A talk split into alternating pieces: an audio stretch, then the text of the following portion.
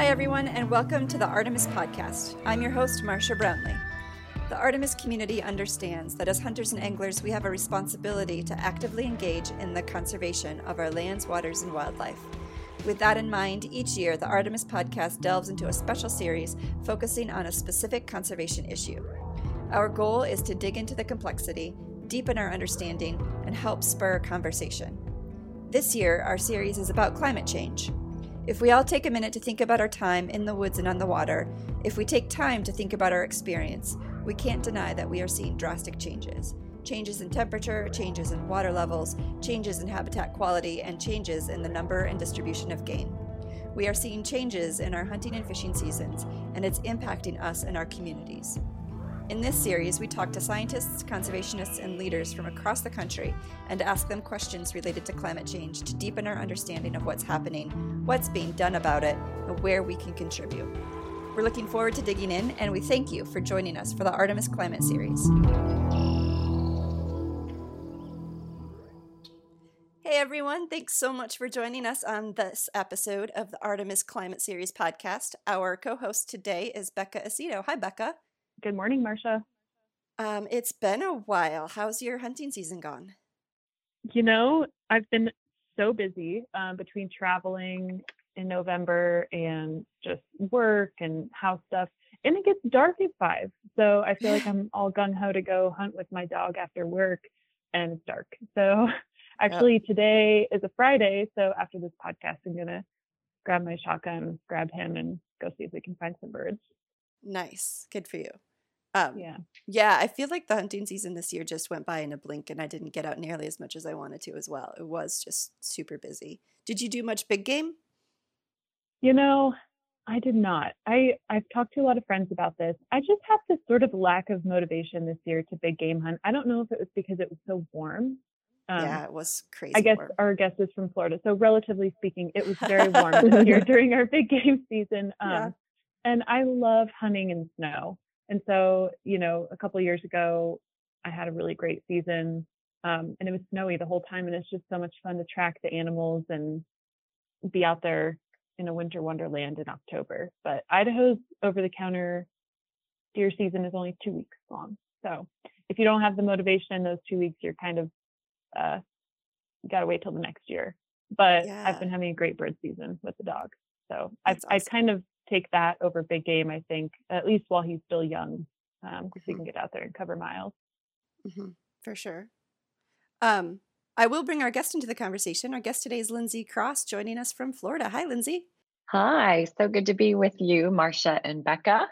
Yeah, really excited to talk to you. Um, and it's funny because I was listening to the podcast from our first episode of the climate series, which aired um, uh, like a week or two after.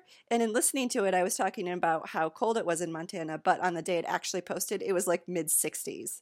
Oh and it's just the weather has been crazy. And yeah, we haven't, yeah, it's, it's just been a really prolonged warm um, season. And I'm with you, Becca. There's, it's, um, there's just no snow to track big game in. And so I went antelope hunting, but didn't really get out much uh, to do deer hunting beyond that. And it was just a very strange season. Yeah, yeah. So I I was looking at something today that said that Denver has not received any snow yet, and this is the first December where they haven't had snow yet.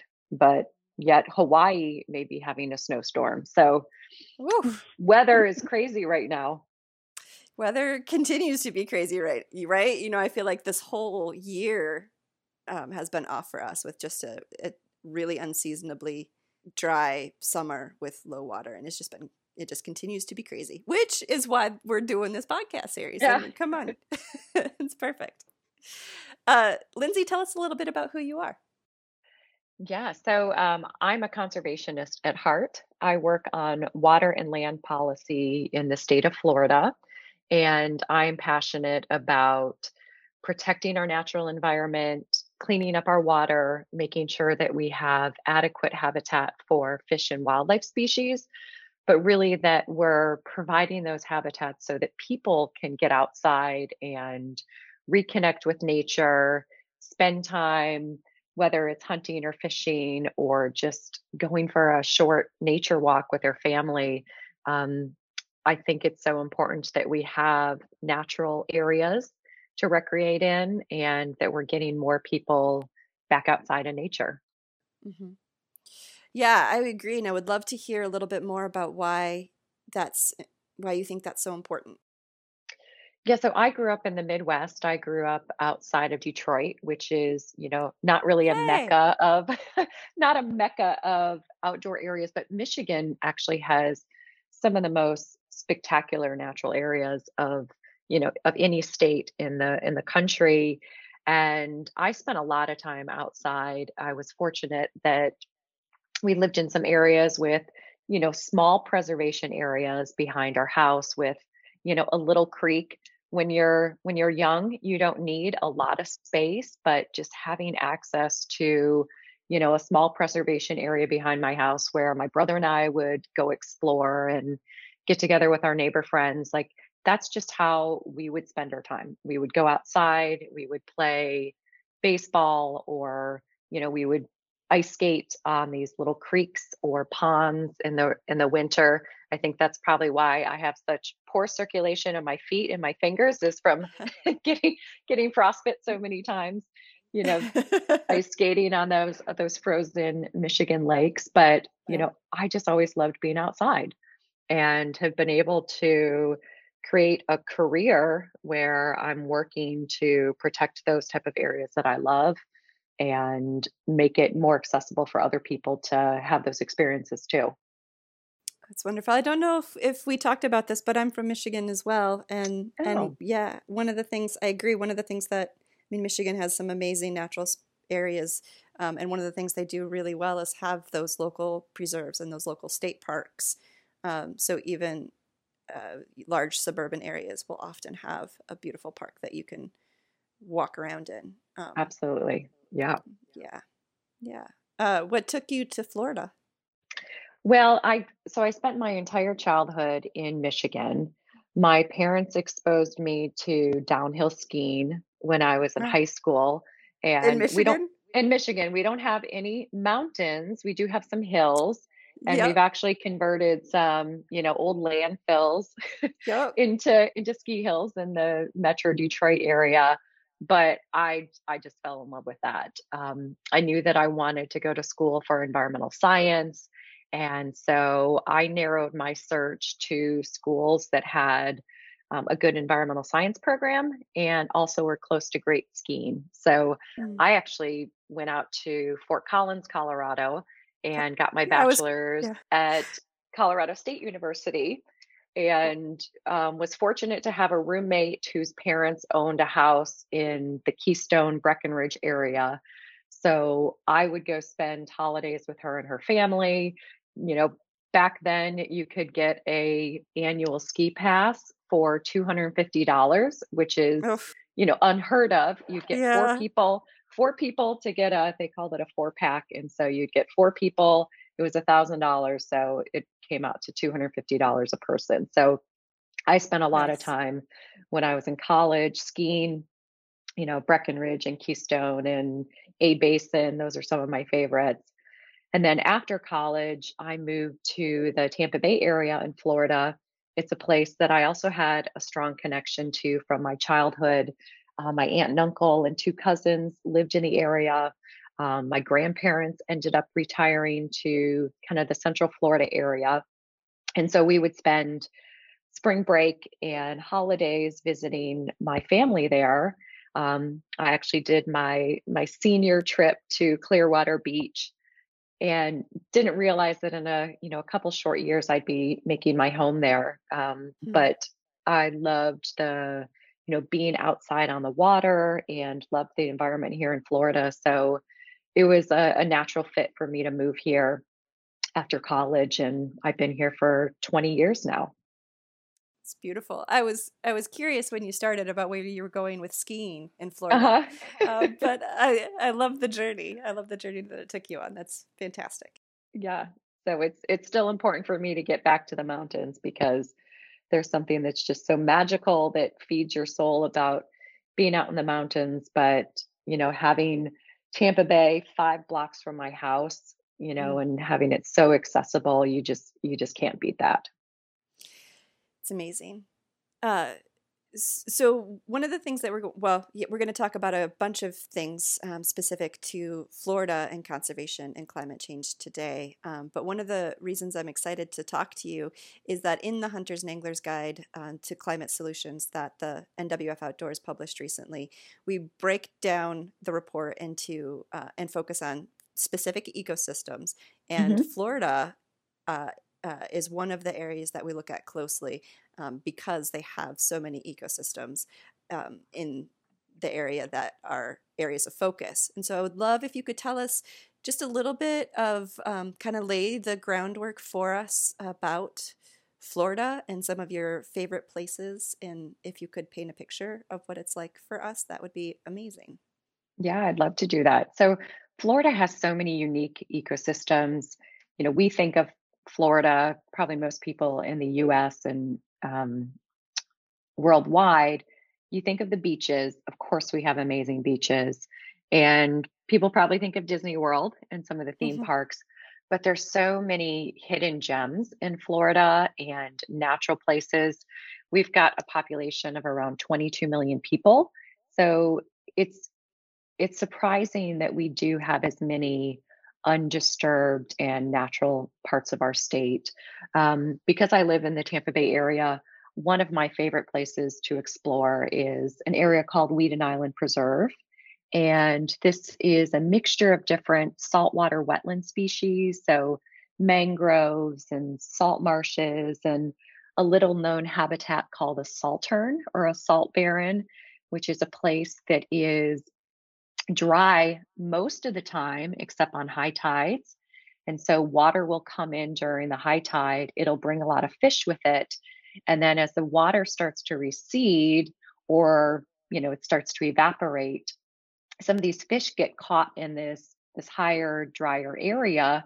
And at certain times of the year, it becomes like a feeding frenzy for some of our wading birds, like mm. ibis and um, different heron species and it creates this really um, salty soils and there's only certain types of um, plants that can survive there these different saltworts that if you snap a piece of the plant off and you know take a bite it's you can taste the salt in there and you you can smell it. There's just this this brackish kind of humic smell um, at low tide when you're in the mangroves this is an area with so much production where you've got mangroves that are dropping their leaves and they're decomposing and creating this really thick, dark, rich um, soil. And so sometimes you you smell that, you know, and it can be kind of an off-putting smell, but there's um, this carbon reducing anaerobic processes. So the acronym is crap and some people think that's a little bit what it smells like. So if you go at low tide in some of these areas like you you know you just notice it. You know you can you can see the slow movement of water. You smell you know really life just happening the decomposition but you know that that's helping to feed you know the existing mangroves um, and because we have this tidal cycle, it's not as pronounced in the Tampa Bay area as it is in, you know, some parts in the southeastern U.S. But but certainly you have your high tides and your low tides, and so during the low tide you see these these mud flats that can be exposed. That's a place when when the birds come out and you know feed on all the fish or maybe the little worm species these little invertebrates that are are living within the the soil themselves. Um, and then at high tide, you're able to access these places maybe from a kayak or a paddleboard. Um, Weedon Island has a whole network of paddling trails that you can get in a canoe or a kayak and go through these mangrove tunnels. So you're completely enveloped with these these saltwater plants that have these um, root systems. If you think of like skeleton fingers, that's how it kind of looks these mangrove roots going down into this mucky soil. And they're just filled with birds, you'll see fish swimming around and there's also these little creatures called mangrove crabs and they they have kind of a hard box shape um, size to them they're no bigger than um, you know about maybe about two inches across and there are these dark black mangrove crabs and you'll see them just like skittering up and down the the root structure. And if you're going under the mangroves you may be unfortunate enough to have one of them fall into your canoe or your kayak. And so you know you'll hear people gasp when when they have this little mangrove crab but they're always able to you know scamper up and and get out of the the canoe and i feel like Marcia so, just did that gasp perfectly. Yeah. and if I admit, he fell on my head, not into the canoe. it was uh, like down my the back of my neck. Yeah. oh my gosh. Yeah. It's it's so much fun for me to take people on these these mangrove tunnels because it's something so unlike you'll experience anyplace else. And so that's one of my favorite experiences. And you know, coming from out from the tunnel out into the greater Tampa Bay ecosystem, you'll see places where you've got fish jumping, like mullet jumping all over the place. Um, you can catch stingrays and, and horseshoe crabs that are swimming down on the bottom, and you know just seagrass everywhere, teeming with life. So mm. that's that's one of my favorite places. That's sounds magical, and you described it so beautifully. Thank you for taking You're welcome. You're welcome. Uh, it sounds like it's a place where you spend a fair amount of time. Is there a story of maybe a crab falling on your head, or you know, it it is a place where I've spent a lot of time. Um, I used to be the president of a nonprofit called the Friends of Weedon Island, and we exist to help support education and restoration work at the preserve um, the preserve itself is about 3,200 acres and it's right in the middle of St. Petersburg. And more people know about it now, but it still is this, this hidden jewel that, you know, is just a couple miles from downtown, um, really close to a bridge taking you over to Tampa, which is another bustling metropolitan area. But you've got this, you know, this area that has has not changed too much in the past couple centuries. And so being able to be part of that organization has been really rewarding for me. Um, I'm also a trail runner, and that's something that is is harder to find in Florida and the Tampa Bay areas. You know, good dirt trails, especially. You know, we don't have much elevation here, so we make up for that with heat and humidity and you know in some places really sandy soils like the sugar sand areas which is makes for challenging running. Um, mm-hmm. but there is a network of trails out at Weedon Island. And informally a group of friends and I would go out on Tuesday nights and we do about a five mile route. Um, and I thought you know how cool would it be to do a trail run here and get other people out here.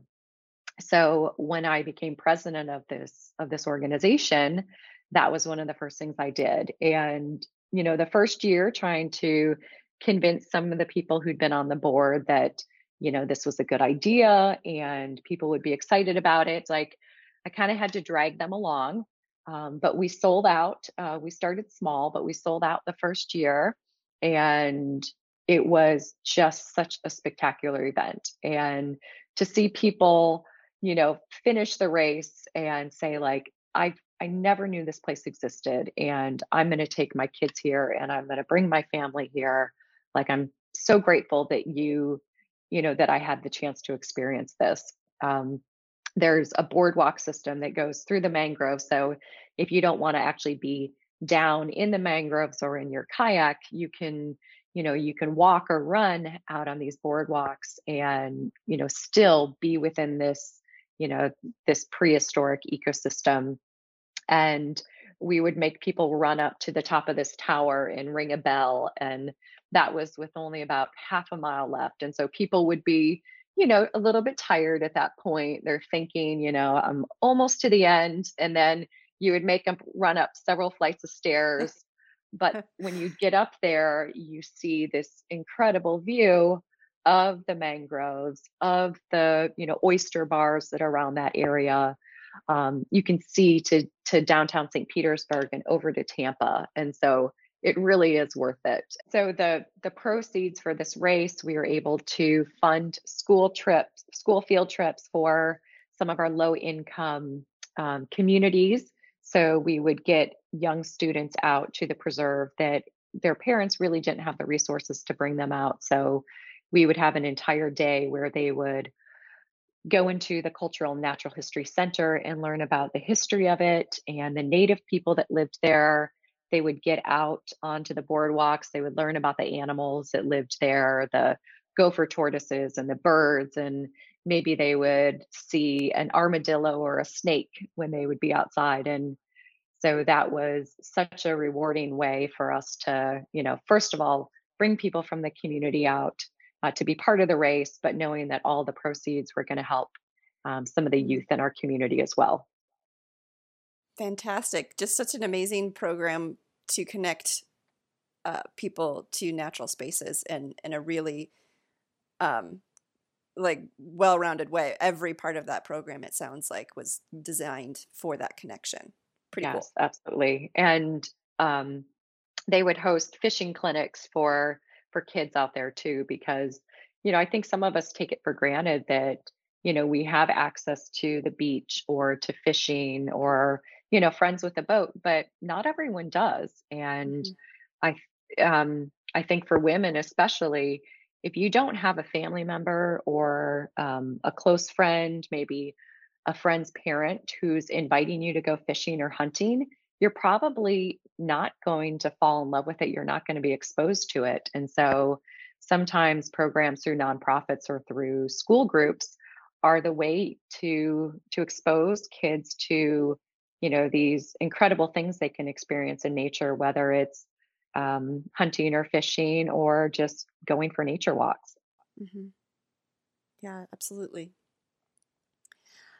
i want to pull us back a little bit and talk about Florida on a bigger scale and um, bring our conversation around to climate change. So I'm going to ask a very big question and you sure. can narrow it down however is necessary. Yeah. Uh, what conservation challenges is Florida facing right now?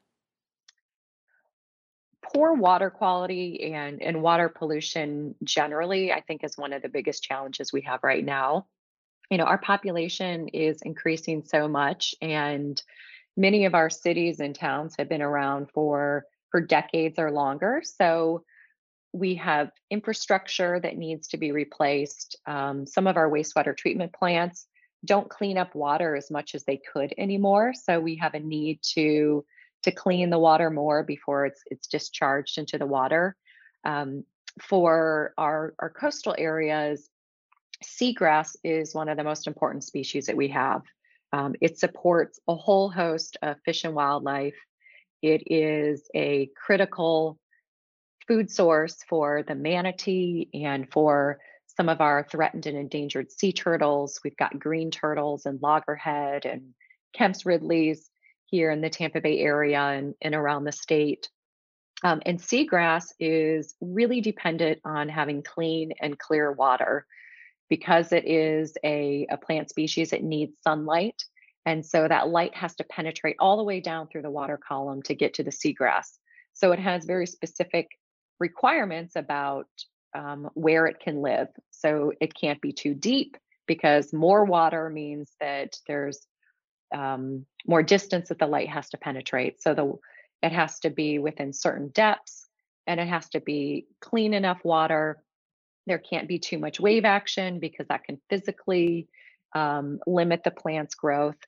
And when we have too much pollution that contains um, nitrogen and phosphorus, those are components of fertilizer. They're also in human and animal waste. Um, that's a, a fertilizer for algae as well. And so when we get too much pollution in the water, it feeds these algae blooms which limits the light so it you know can create actual blankets or mats of algae on the surface that completely you know, shuts down that light into the the bottom of the of the water column or can just make it cloudier and and dirtier. And so we've seen really significant die-offs of seagrass in recent years um, in the Indian River Lagoon, which comprises um, about 40% of Florida's east coast and includes seven counties. That area, in the past um, just over a decade, since about 2009, they've lost about 58% of their seagrass. And on the Florida's Gulf Coast, in the Tampa Bay and Sarasota and Charlotte Harbor area, um, we've seen declines on the orders of 15 to 20 percent. Um, so the total acreages that we've lost are at least 60,000 acres of seagrass. Um, and seagrass, a thousand acres of seagrass, um, studies in Tampa in Sarasota Bay have shown that a thousand acres of seagrass supports 15 million more fish and crab and other species than bare grass. So if you're losing tens of thousands of acres, you're losing fish habitat. You're losing food sources for manatees. And we've had a record year for manatee mortalities. We've had over a thousand manatees die this year in 2021. And the majority of that is because manatees are starving to death because there's no seagrass. And some of the seagrass that's remaining is not as healthy, it's not as as thick and lush. And so th- this water quality um, crisis is making it so that our tourism based economy is threatened. We're in peril, we're limiting the habitat and the food for fish and wildlife and it's it's decreasing our quality of life here in in Florida as well. Um, what climate change is going to do with that is we know that algae thrives in warm water as well, and so in the winter when we have cooler weather, sometimes we have a little reprieve from some of these algae blooms if it's cold enough to to kill the algae off and um, kind of have them go dormant. But when our water warms up, that means that this algae can stick around for even longer. And so it's just increasing the the impact to some of our habitats and and really to the fish and, and wildlife that depend upon them. So that's that's one thing that yeah. we're dealing with. And so, so getting our water quality under control is is going to be one of the biggest and most important steps that we take.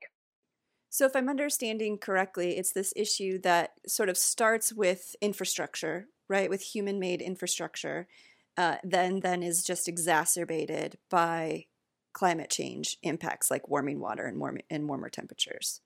Yeah, so our infrastructure is part of it, but also our everyday, you know, practices that we engage in. Um, if we're putting too much fertilizer on our lawns, especially people who live right along the water, um, that fertilizer gets into the water and it's it's feeding algae. It's not feeding your grass at that point. It's right. feeding the type of things that we we don't want in our water. So many communities around the state have enacted fertilizer ordinances where you you can't apply fertilizer during the rainy season, for example. Mm-hmm. And it's a way to really just limit pollution from getting into our waters first because it's so costly to try and remove it or to remediate algae once it's already in the water. You know, pollution prevention has to be the first step and where we put the the bulk of our efforts, whether it's with um, investments or with technology. I'm curious. So there's obviously a lot of factors going into this. Have you seen so so there was a big manatee die off this year in Florida? Have you seen that or anything similar to that as being sort of a unifying factor where like before, you know, you had people who were pushing for changes in the way that things are happening in order to help um, you know, help the ecosystem and help the wildlife. But, you know, there's always going to be folks that um, struggle with change or struggle to adapt um, in order to help progress. So has the have manatees dying been sort of a wake up call for a wider group of people, or do you still see a lot of pushback? Both, and and that's a great question, Becca. Um, manatees are are beloved here in our state, and there's places where, you know, a large part of their economy is based on people being able to um, paddle with manatees and and view them. Um, some of our spring systems are where manatees go to spend the winter because even though manatees are these these large animals, they don't have a lot of fat, so they actually have to be in warm water. So when the temperatures in the Bay or the Gulf of Mexico get down into um, the the 60s and and maybe even colder, that's too cold for manatees, and they can actually die when the water is too cold.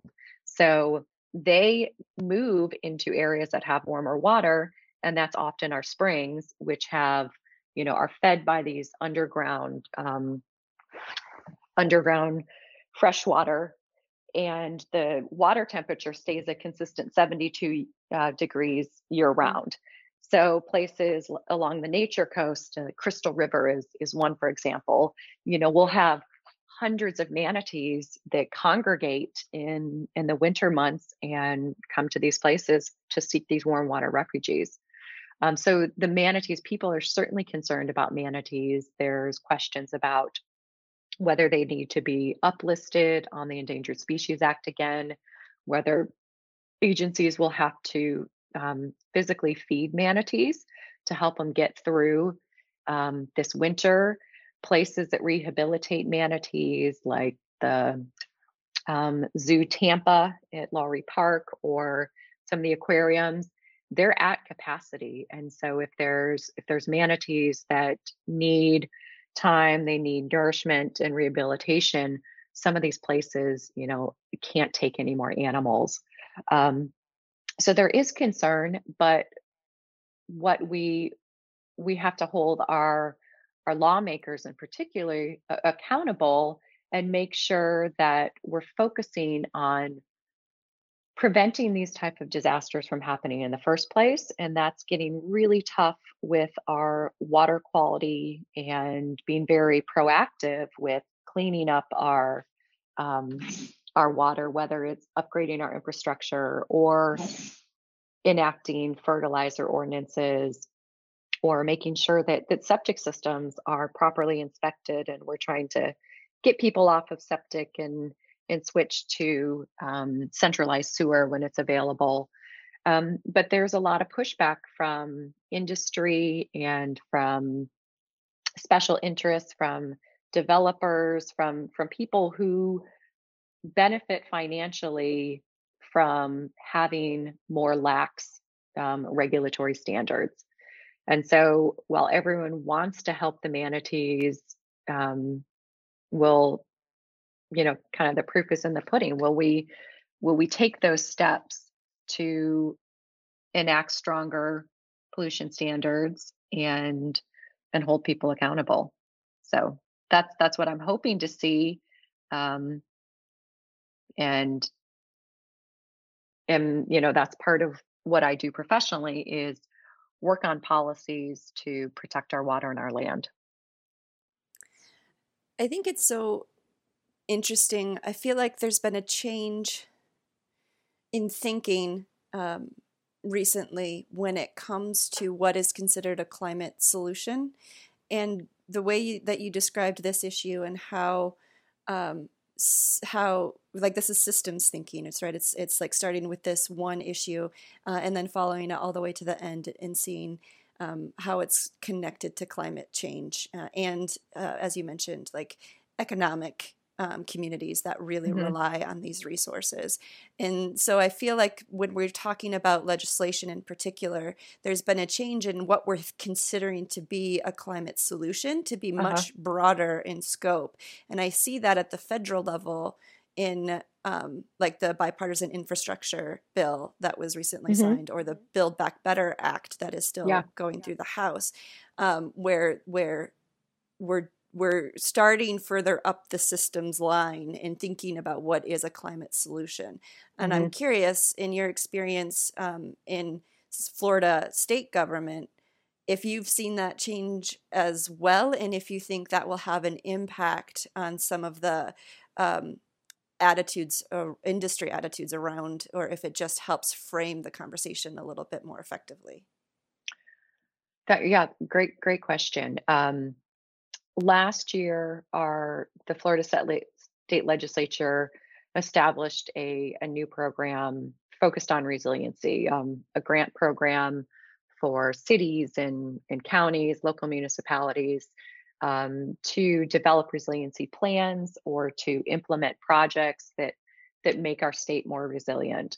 And resiliency encompasses so many different things. So some of the ecosystems that I've talked about, mangroves and seagrasses in particular, these coastal or submerged wetlands, they're part of the resiliency solution. Um, they have physical uh, protection of our lands. Mangroves, for example, if you have a large intact mangrove system um, and you have a, a storm or a hurricane that comes through, that's your first line of, of defense against that storm or that hurricane is the, the physical structure of those mangroves. Um, when we had some of the um, typhoons back in you know a, a, decade or more ago there was a place in indonesia that was that came out of this huge typhoon unscathed and it was due to the intact mangroves that they had so we need to be protecting all of these coastal wetlands. Um, seagrasses are just phenomenal um, superstars when it comes to climate because they're actually able to store carbon to take carbon from the atmosphere that gets incorporated into the water column and they store it in their biomass and in the sediments. So having seagrass you're actually reducing the amount of carbon that's in the air we know that that pine trees and rainforests for example that they do the same thing that they're um, there's areas where we have carbon sinks whether it's wetlands or or timber or rainforest and seagrasses actually store more carbon than some of these terrestrial habitats.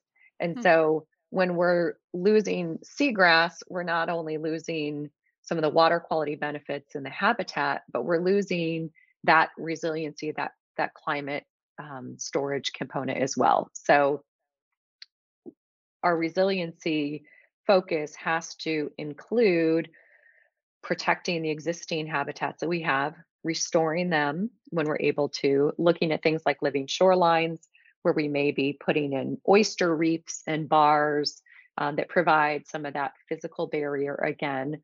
But um, oysters and clams can actually store carbon as well. So you're getting these multiple benefits. So if we focus only on, you know, building roads and bridges higher and constructing taller seawalls, then we're really missing the whole point because we're just continuing um, exacerbating the problem by putting all of our focus on this this built infrastructure, this great infrastructure, where we need to be looking at the benefits of the green infrastructure, our habitats, making sure that our water quality is good enough so that these habitats can can weather um, different natural disasters that we see. And so that all has to be part of the solution. Uh, Becca, do you have any questions? No, I'm learning so much. Like the fact that you just said clams store carbon, I would have never. so interesting. Um, I yeah. work in carbon issues in Idaho, and we're such a dry climate. But thinking about like actually living creatures underwater storing carbon is so cool to me. Well, yeah, they they have these these shells, and they that's that's part of the mm. um, their physical shell. It's fascinating. Yeah. Yeah. So we're we're actually working with um, a, a senator on a bill that would look at the value that some of these industries, aquaculture and timber, um, some of the values that they provide to our ecosystem through climate resilience and storage of water and cleaning of water and looking at a cost share program so that we can um, you know help support some of these industries because we're developing so rapidly in florida um, we know that when we lose citrus and we lose cattle ranching it's often to a subdivision or a new development. And so rooftops become the final crop in Florida. And so anything that we can do to maintain productive aquaculture and, and agriculture that supports all of us um, is, I think, is an exciting way to um, keep some of these industries going and provide the services that you know only these natural areas can do mm-hmm. that's really interesting um, and a, a really creative solution yeah i think we need to be looking at these ways that we're um, bringing the ecology and the economy together and showing the the benefits of protecting areas uh, i'm this seems like a, a, good place to take a quick break uh, to hear from some of our uh, favorite partners, including the NWF Outdoors podcast. We will be right back. Howdy, Artemis listeners. This is Aaron Kindle from NWF Outdoors. We know you love awesome conservation conversations. That's why we want to invite you to check out the NWF Outdoors podcast where we dive deep into the issues, people, and places that showcase the best of the sporting conservation lifestyle. Guests include leaders, luminaries, and decision makers who define conservation and work tirelessly for fish and wildlife. Check it out wherever you get your podcasts or at nwfoutdoors.org.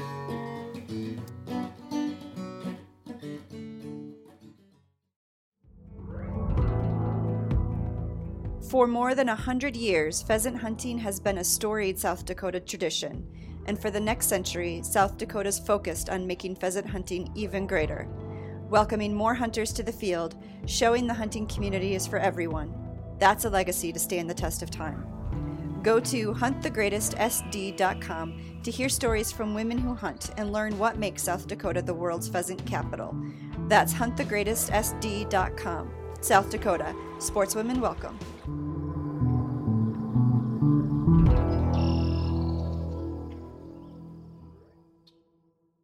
All right, welcome back. Um, so, Lindsay, I have so many questions for you, but uh, I'm going to narrow my curiosity to a couple of different avenues. One is that um, I'm curious about, um, again, focusing in on sort of on legislation and some of the work that you're doing um, in government. I would love to hear what you think the next important thing to address legislatively is ended like that question was going to continue and it wasn't. That was a full stop right there.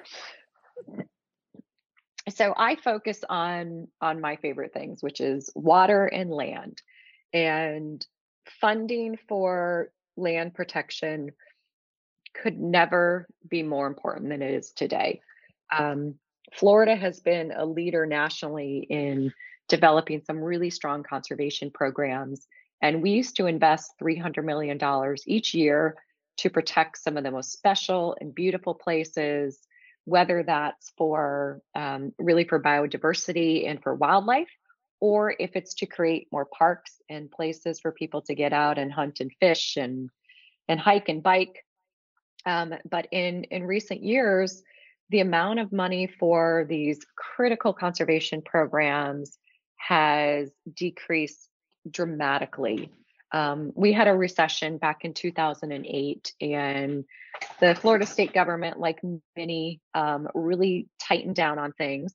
Um, and unfortunately, our conservation land buying program, um, the Florida Forever program, for example, uh, that budget budget went away. It was completely oh. zeroed out. And Ouch. yeah, and you know, we had been, you know, $300 million a year that sounds like a lot of money, but our state budget now is $90 billion or more. So even back in the you know 90s and early 2000s that's a, a relatively small part of the overall budget when you think of the number of people that's serving whether it's our residents or the people that come to Florida to visit. So, since that 2008 period, we had many years where we had no money allocated to these programs. Um, people in Florida were were demanding that you know once our economy started getting back on track, we had more people moving here again. Those programs did not see the uptick in funding that other programs did, and their legislators refused to address it. So the people of Florida took it upon themselves to put it on um, up for a vote um, during one of our one of our elections, and it was actually a constitutional amendment that passed by 75%, which nice. dedicated, which set up a um, an annual fund through something called documentary stamp taxes. So when you sell a piece of property, there's a tax or a fee associated with it. And part of that money statutorily now goes towards protecting water and land. At least that's how it's designed to, to happen. But our legislators have never fully funded that program, even though the overwhelming majority of Floridians said, we want this money to go towards protecting water and land. So every year we have to fight to get even small amounts of money allocated to these programs. Um, if we get $100 million, that can be a victory, but it's still a third of where we used to be historically. And so there's so many places that we, you know, if we want to provide areas that are close to where people live, you know, in the Tampa Bay area or Orlando or Miami, you know, it's important for those people to have a little neighborhood park or preserve to go to as much as it is for people who maybe have more of a rural lifestyle.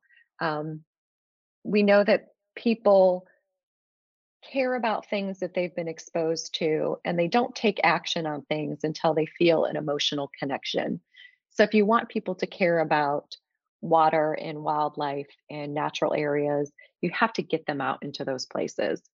And so I work every year to try and get the funding that these programs deserve, whether it's um, to protect um, large cattle ranches, which are important for habitat like the Florida panther and the Florida black bear that needs significant areas to roam, to find food, and to find mates. Um, the Florida panther, a male Florida panther, needs about 200 square miles um, mm. each for their habitat range. So you got to have these large landscapes, but many of them are, are bisected with roads and highways, which are one of the leading causes of mortality for some of these animals. And if we want to protect these areas, if we want to have enough clean water, and places for people to get outside, then we need to make the investments in these conservation programs. So that is that's something that I'm always going to be fighting for, um, making sure that we have places we, we can enjoy the natural beauty of this state and and share it with others. I think it's really important to think about uh, what you just mentioned, right? Like uh, Florida has this um, highly popular program to increase conservation funding, and yet it's not being enacted as it was intended to. And I see examples of that all over. There was uh, a, uh, an initiative on the ballot here in Montana that was similar um, in structure, where the goal was that money raised in this particular way would would be used towards conservation in Montana, and it passed overwhelmingly. But then once the money hit, uh, because you can't vote on budget um, as a constituency, right? Like that is something that's dealt with legislative. So once it got into our House of Representatives and our Senate, there was a big discussion about what this money would actually be used for, and that was a whole process to make sure that it it went towards the conservation issues that it was intended to. And you see that again at the federal level with the Land and Water Conservation Fund, which recently yeah. it was you know fully funded, um, but up until this last year, 2019. I can't remember time anymore. It was 2019, uh, it yeah. Yeah. So there's a lot of really important conversation about how we can fund these conservation initiatives more effectively uh, and at a higher level as is necessary for in order for the needs to be met. But it is just it like just as equally important to make sure that the initiatives that are in place are as effective as they can be and are and are um, being used as intended. Mm-hmm. Absolutely yeah and the the accountability for for lawmakers when when the people say time and time again this is important to us we you know we're trusting you to do these things that that we value and then they do the opposite of it it's you know it's very disingenuous Uh, so I, w- I want to talk specifically, a little bit more explicitly, uh, about the fact that you are running for office in Florida. Tell us about that process. I am. So I'm running for the Florida State House of Representatives to um, represent people in the St. Petersburg area and Pinellas County, where I've lived uh, for 17 years, um, been in the Tampa Bay area for 20. Um, and I think it's important that we have people in the legislature that have a scientific background and an understanding of some of these critical issues that are facing our state, our quality of life, that impact our economy. Um, you know, when we think of of representation, um, I think having scientists is an area where where we're lacking. We're lacking that leadership and that understanding. And so that's one of the motivating factors for me is to share the knowledge that I have. Um, I've been part of some some really phenomenal success stories. Um, I've spent 14 years working uh, to improve water quality and restore habitats in the Tampa Bay area, and the Tampa Bay has been a international success story of turning around an ecosystem which was you know considered almost dead because the water quality was so poor and through investments in infrastructure and working cooperatively with business interests, with agriculture, with power companies, and uh, with universities, we are able to reduce pollution into the bay, um, restore seagrass, have more fish, have more wildlife, have more birds, um, make it so that Tampa Bay is truly an economic driver in our region. And so that's the type of thing that we can do statewide, but we need people who um, want to work collaboratively and can bring some of those real life examples um, to help model that and broaden it so that we're having these benefits um, not just in in a few places but around our entire state. I think focusing on on success examples like that of large scale ecosystem restoration is so important because there are times when projects like that can feel so insurmountable, and so having um, real life models of success uh, can can remind us of hope and possibility yeah. and accomplishments. We we certainly need that. Yeah. yeah. And and these things don't happen overnight. And so you need people who are committed and you need to have partnerships and alliances that are going to last for for years for decades to come. Yeah. Uh, one of the things that Artemis does, uh, in addition to engaging women in conservation, is uh, is sort of redefining and discussing some of the barriers uh, for women specifically to leadership roles. And I'm curious what your personal journey and in, in, in determining that leadership was something you were willing to take on was like. One one way that I've been fortunate is that I've had some really phenomenal female bosses. Um, my executive director at the Tampa Bay Estuary Program for the last several years that I was there is a woman named Holly Greening, and she's a biologist. I have just the utmost respect for her, um, the way she was able to lead our organization and to be, um, you know, help to be a unifying voice and bring partners together. Um, so I had models of of strong women. Um, my mom had, is a was a teacher. She still tutors kids. Um, so my mom was really innovative in the type of programming and um, education she would bring to her students. You know, I also had great a great boss. Uh, my first job working at a, a small land trust in Iowa, and so I I think it's important to have female role models. Um, I spend a lot of time with women. I actually work for um, a travel organization that leads outdoor adventure travel for women. So it's just it's just part of something something that I love. So I think I was fortunate in that regard to to have some strong female role models who mentored me and encouraged me. Um, but it's it's not an easy undertaking to run for office. Um, one of the most difficult things is is raising money. There's mm. a lot of money in politics, and it's something that I dislike, and I know you know everyone would like to get away from. But you know it is it costs a considerable amount of money to run a campaign, even if it's a local school board race, for example. So there's there's some thing about it that can be a little bit of intimidating. Um, you know, calling all of your friends and family and asking for money or picking up the phone and asking asking strangers for money.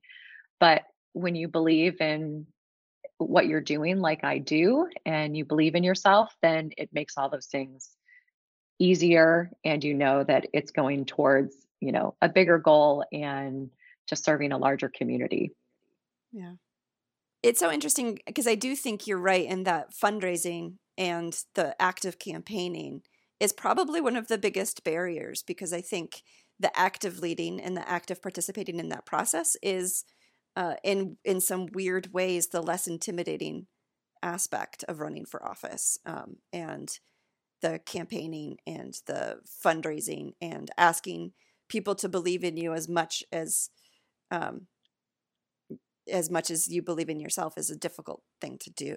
Mm-hmm.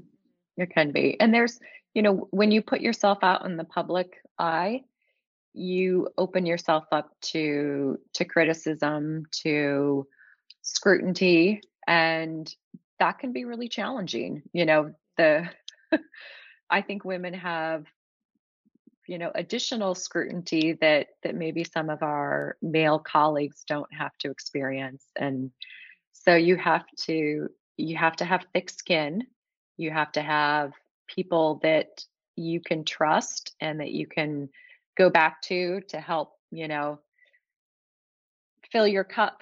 Um, for me it's spending time in, in nature. That's one of the ways that i recharge myself and and I know that I have to keep up some of those health and wellness practices uh, because it is challenging when you know you get a message or someone comments on a on a post that you make and it can feel very personal um, but keeping it in perspective that you know you're here to to serve a a, a bigger bigger purpose and, and a higher calling i think you have to keep that at the forefront Yeah.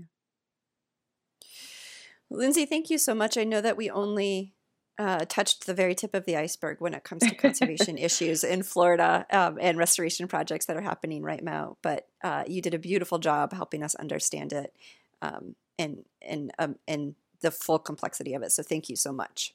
Oh, you're so welcome. Uh, I love I love talking about these things. I hope you can tell that. yeah, definitely. I feel like I uh, learned so much about Florida. So thank you. I've actually uh never been. So you oh, well, really? I hope it. I hope it makes you want to come visit. I have a guest room that you can stay in. Careful what you just offered there. Yeah. um, I used to vacation in Florida a lot as a child, and I think it. I think it is something with Michigan, um, where you know we we enjoy our our woods and our lakes, and and then once a year almost for a good decade of my childhood, we would hop in the car and drive all night straight through from Michigan uh-huh. to Florida um, and enjoy the beaches. And it's, yeah, there, if you can mesh yourself in the natural beauty of Florida, it really is amazing. Yeah. So anyone thinking of a of a vacation to Florida, I would encourage you to spend some time at the beach, but challenge yourself to go see some of these other beautiful ecosystems too. Yeah. Before we head out, is there anything else you want to be sure to mention that we haven't covered already? I think just the importance of of electing people who are going to look out for our water and our natural areas is critical. Um, you know, working within your community to make sure people get outside and have safe access to nature.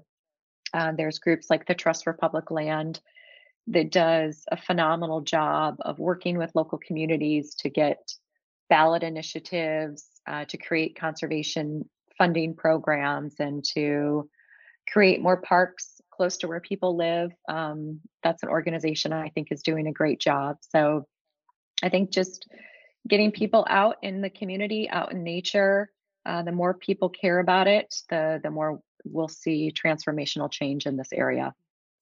One of my favorite quotes that I know I've mentioned before is a David Sobel quote about uh, place based education. And it's um, you have to teach somebody to love something before you can ask them to save it. And I think there's so much truth in that. That's where we have to start. That's absolutely. So get outside and, and bring someone along with you. Becca, any last questions? Um, just one. I have a quick, easy question for you, Lindsay. What is your favorite native Florida wildlife species? Ooh. Well, the Florida scrub jay is endemic, which means it's only found in Florida. And they're very charismatic little birds. Sometimes you can get them to, um, you know, sit on your shoulder or, you know, be curious. So the Florida scrub jay is pretty cool, but there's, I don't think there's anything as special as seeing a manatee up close and you know hearing hearing them exhale through their their little snout and mm-hmm. their like sweet little whiskered face you know manatees definitely have a spot in my heart. Yeah. Beautiful. And then our last question as someone who works in conservation every day and faces the effects of climate change head on, what gives you hope? The the young people. It makes me feel old when I say that, but um, you know the the youth right now are so much more plugged into the importance of our climate and taking action on climate, and so that gives me hope. Wonderful. Thank you. Lindsay, thank you so much. This was Wonderful. I, I appreciate your time and your expertise and your ability to string together words in a very beautiful way. Oh, thank you so much. Thank you. Becca, it was great catching up with you. You too, Marcia. And Lindsay, it was great to, to hear you talk about the place that you love. Well, thank you. I was, you know, you had asked about the Everglades, and, you know, that's such a special area, but I just haven't spent as much time there. And I thought, you know, Weedon Island really is like that's that's my local Everglades in a way. So that's my special yeah. place.